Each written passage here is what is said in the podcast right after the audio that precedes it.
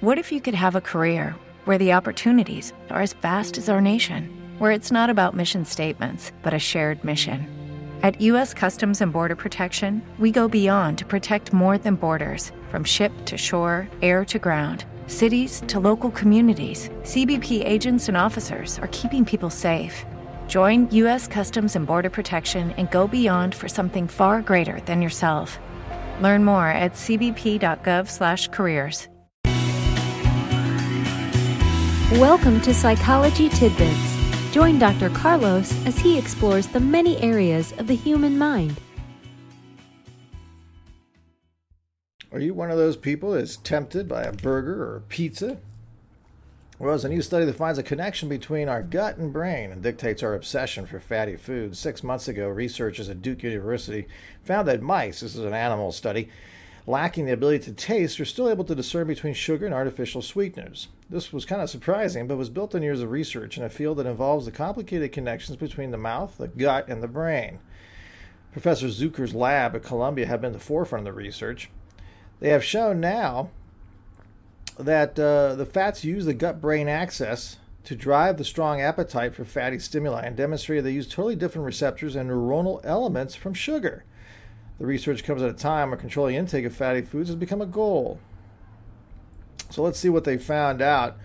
And the study involved a complicated series of experiments that began with a group of mice offered essentially a free bar. Given the choice between a solution of artificially sweetened water and fat infused water, the mice initially drank from other options, but within two days, the mice switched to exclusively drinking fatty water, even when presented with a sugar drink that matched the fat drink for calorie content. Perhaps mice just love the delicious taste of fat water? Maybe, but they hypothesized that the driving force for the behavior was south of the mouth. They tested mice that had been genetically modified to lack a taste receptor called TRPM5 that controls mouth to brain signaling in response to fat.